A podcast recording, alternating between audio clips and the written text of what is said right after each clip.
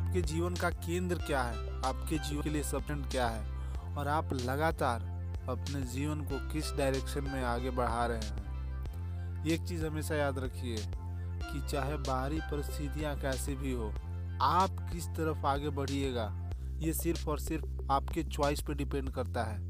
चाहे कितने भी बुरे हालात हों, आप हमेशा अपने ग्रोथ पे काम कर सकते हैं, खुद को अपने फील्ड में बेहतर बना सकते हैं और सबसे बड़ी चीज़, अपने फील्ड में एक्सीलेंस को अचीव करने के लिए कोई आपको रोक नहीं सकता है। बाहरी वातावरण और बाहरी लोग आपको बस कुछ देर के लिए डरा सकते हैं, आपके अंदर डाउट पैदा कर सकते हैं, आपको डिस्ट्रैक्ट कर सकते हैं, बट अल्टीमेटली आप ही होते हैं जो अपने जीवन में कुछ बेहतर हासिल करने में खुद की मदद करते हैं।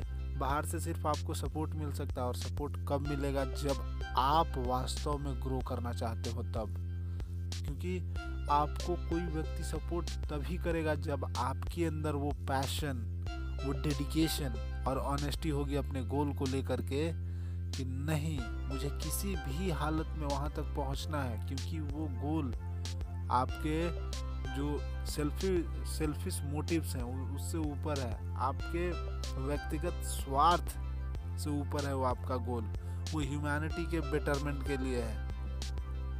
और ऐसा कब होगा ये आपके चॉइस पे डिपेंड करता है। हमेशा, हर दिन, हर पल आपके चॉइस पे ये डिपेंड करता है कि आप ग्रो कीजिएगा या नहीं। बाहरी स्थिति आपको कभी नहीं रोक सकती, कभी नहीं। ये एक चीज़ हमेशा याद रखिए, आप हमेशा अपने ग्रोथ के लिए खुद जिम्मेदार हैं और ये हमेशा एक पर्सनल चॉइस होती है कि आप अपने फील्ड में एक्सीलेंस की तरफ आगे बढ़िएगा या नहीं। इस पॉडकास्ट को पूरा सुनने के लिए आपका बहुत बहुत आभार।